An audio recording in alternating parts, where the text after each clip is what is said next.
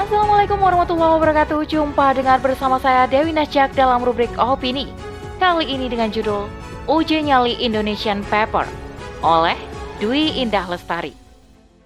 Dilatari oleh adanya proyek kapal selam nuklir yang diluncurkan oleh Australia bersama dengan Amerika Serikat dan Inggris dalam program AUKUS, Indonesia mengajukan Indonesian Paper kepada PBB.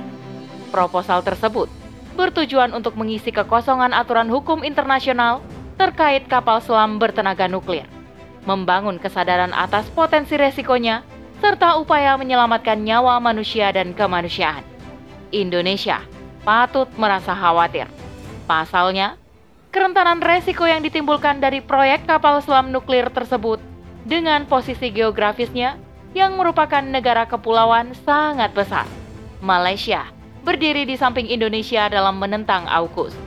Sebab proyek ini dinilai berpotensi menimbulkan kompetisi senjata di Indo-Pasifik dan memicu tindakan agresif dari kekuatan lainnya. Untuk itulah, Indonesia mengajukan proposal aturan pengembangan program itu. Telah diketahui bahwa perkembangan program kapal selam bertenaga nuklir oleh negara-negara di berbagai belahan dunia akhir-akhir ini telah berlangsung sangat pesat. Pro kontra pun muncul Seiring dengan masifnya hal itu dilakukan, kubu negara yang pro memandang program ini masih sejalan dengan komitmen non-proliferasi nuklir maupun perjanjian internasional lainnya, serta masih sesuai dengan ketentuan Badan Tenaga Atom Internasional atau IAEA. E Sementara, negara yang menentang berargumen program tersebut telah melanggar perjanjian non-proliferasi nuklir serta memberi peluang terjadinya kerjasama negara pemilik nuklir dengan negara non-nuklir. Selain itu, adanya resiko pencemaran bila terjadi kebocoran nuklir dapat membahayakan lingkungan dan manusia. Ditambah lagi, kemungkinan penyalahgunaan material nuklir menjadi senjata dapat memicu lahirnya perang nuklir.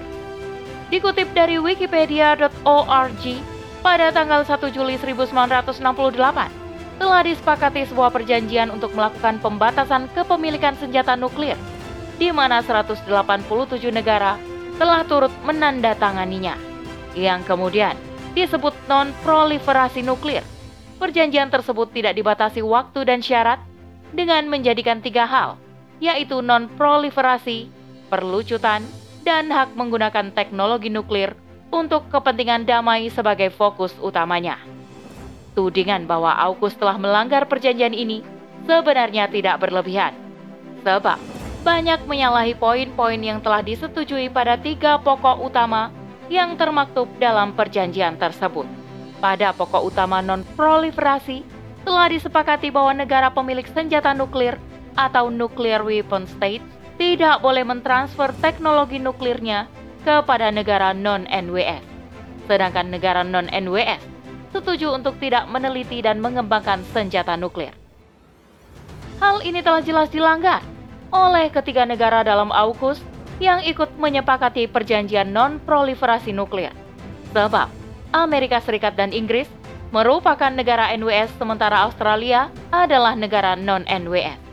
Semestinya, tidak ada kerjasama dalam bidang pengembangan senjata nuklir di antara ketiganya. Namun kenyataannya hal itu dilakukan. Pada bidang perlucutan pun, sebenarnya telah disetujui bahwa negara NWS akan berusaha mengurangi dan membekukan simpanan nuklirnya. Pada faktanya, negara-negara tersebut justru mengembangkannya. Meski dalam perjanjian tersebut diperbolehkan untuk menggunakan teknologi nuklir, namun dibatasi hanya untuk kepentingan damai semata. Hanya saja, hal ini pun tak ditepati oleh AUKUS dengan mengembangkan kapal selam nuklir yang notaben adalah persenjataan untuk perang. Keberanian Indonesia mengajukan Indonesian Paper patut diacungi jempol. Bagaimanapun, keberadaan negara-negara di sekitarnya yang memiliki kekuatan nuklir tentu sangat patut diwaspadai. Apalagi, Australia merupakan negara yang dekat posisinya dengan Indonesia. Keberadaan kapal selam dengan senjata nuklir yang canggih tentu bisa mengancam wilayah teritorial baik secara keamanan politik maupun kelestarian sumber daya laut. Namun, Nyali tersebut akan diuji oleh posisi negara-negara AUKUS yang merupakan negara adidaya. Apalagi program kapal selam bertenaga nuklir tersebut disinyalir merupakan upaya AS dan Inggris untuk dapat menandingi kekuatan Cina di kawasan Indo-Pasifik. Seperti diketahui, Cina juga merupakan negara pemilik senjata nuklir serta aktif dalam pengembangannya.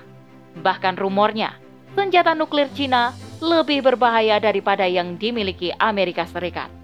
Bila demikian, mungkinkah Indonesian Paper mampu meredam ajang unjuk gigi negara-negara besar tersebut? Apalagi diketahui, AS, China, dan Inggris merupakan negara-negara yang menjadi anggota tetap Dewan Keamanan PBB dengan hak veto yang dimilikinya. Mustahil rasanya bila keputusan PBB nantinya akan melewatkan kepentingan negara-negara tersebut. Sementara dalam persoalan nuklir ini, negara-negara tersebut memiliki kepentingan besar untuk terus dapat mengembangkannya. Sementara negara-negara non-NWS, termasuk Indonesia, seperti peribahasa gajah bertarung sama gajah, pelanduk mati di tengah-tengah. Mereka hanya mampu menjadi penonton dan merasakan dampaknya saja. Ditambah lagi, kedua kekuatan antara Cina dan Barat saat ini memang sedang berusaha menjadi penguasa kawasan Indo-Pasifik. Sementara negara non-NWS terbelenggu dengan perjanjian hingga lemah dalam kekuatan militernya. Persoalan nuklir yang kini terjadi di dunia seharusnya menyadarkan kaum muslim bahwa negara-negara besar itu selamanya hanya akan mengutamakan kepentingannya sendiri isu menjaga perdamaian yang selama ini mereka dengung-dengungkan tidak ada artinya ketika menyangkut hajatnya. Apalagi berkaitan dengan keberlangsungan hegemoninya di antara negara-negara lain di dunia. Perjanjian demi perjanjian yang mereka inisiasi itu tidak lain hanyalah jerat untuk membelenggu negara lainnya agar tunduk di bawah pengaruhnya sehingga mudah dieksploitasi. Inilah yang terjadi pada negeri-negeri kaum muslim saat ini penjajahan terhadap potensi umat di berbagai wilayah terus berlangsung. Sementara kaum muslim tak berdaya dan hanya menjadi bulan-bulanan mereka saja. Padahal Allah sudah menegaskan keharaman untuk memberikan jalan bagi kaum kafir untuk menguasai umat Islam. Dan sekali-kali Allah tidak akan pernah memberi jalan kepada orang-orang kafir untuk menguasai orang-orang mukmin. Quran Surah An-Nisa ayat 141 Keadaan kaum muslim saat ini sangat jauh dibandingkan saat mereka masih memiliki khilafah sebagai institusi negaranya. Khilafah justru membangun kekuatan militernya dengan personil yang memiliki kemampuan tempur yang hebat dan didukung oleh persenjataan yang canggih. Bahkan hal ini ditunjang dengan aspek industri dalam khilafah yang berpijak pada politik perang. Sebab, jihad dan perang membutuhkan persenjataan pada tingkat yang optimal. Hal ini, sebagaimana yang pernah dicontohkan oleh Rasulullah saat memerintahkan pendirian industri manjanik, yakni senjata pelontar dan dababah, yakni semacam tank dari kayu. Kemudian Rasulullah bersama kaum muslim mengepung penduduk Taif dan menggempurnya dengan menggunakan manjanik tersebut. Apa yang dilakukan oleh Rasulullah itu adalah untuk memenuhi perintah Allah Subhanahu wa taala. Dan persiapkanlah dengan segala kemampuan untuk menghadapi mereka dengan kekuatan yang kamu miliki dan dari pasukan berkuda yang dapat menggentarkan musuh Allah, musuhmu, dan orang-orang selain mereka yang kamu tidak mengetahuinya. Tetapi Allah mengetahuinya. Apa saja yang kamu infakkan di jalan Allah, niscaya akan dibalas dengan cukup kepadamu, dan kamu tidak akan dizalimi atau dirugikan. Quran Surah Al-Anfal ayat 60 Ayat tersebut menegaskan kewajiban bagi negara untuk mempersiapkan apa saja yang dapat membuat musuh gentar termasuk di antaranya adalah mempersiapkan persenjataan yang canggih. Sebab, hal itu akan membangun citra kekuatan khilafah sebagai negara dengan kekuatan militer yang tak tertandingi. Semua itu akan membuat negara lain tak berani berbuat macam-macam terhadap khilafah. Bergaining position khilafah juga semakin kokoh di mata dunia internasional dengan politik luar negeri yang dibangun berdasarkan akidah Islam berbagai perjanjian maupun kesepakatan yang dibuat dengan negara lain tidak boleh bertentangan dengan syarak dan merugikan kemaslahatan umat. Keanggotaan di lembaga internasional yang diindikasikan dapat mengancam kedaulatan khilafah tidak akan diikuti, sehingga khilafah tidak akan mudah dikontrol oleh negara lain. Inilah yang pernah diwujudkan pada masa kekhilafahan Muhammad Al-Fatih dalam mempersiapkan penaklukan Konstantinopel. Pada saat itu, tercipta meriam yang luar biasa besarnya untuk dapat menjebol tembok benteng Konstantinopel yang terkenal sangat kuat, hingga akhirnya berhasil merengkuh kota itu dalam kekuasaannya. Begitu pula ancaman dari Sultan Abdul Hamid II yang akan mengerahkan pasukan kaum muslim hingga Prancis pun membatalkan drama yang melecehkan Nabi. Begitulah yang terjadi, andai saja khilafah masih tegak dan menaungi kaum muslim. Ia akan menjadi perisai yang melindungi kaum muslim dari ancaman dan makar jahat kaum kafir.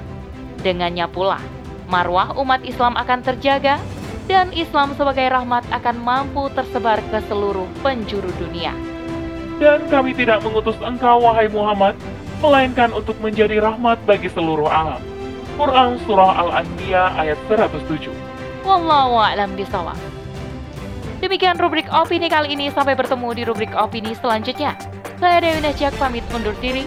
Assalamualaikum warahmatullahi wabarakatuh.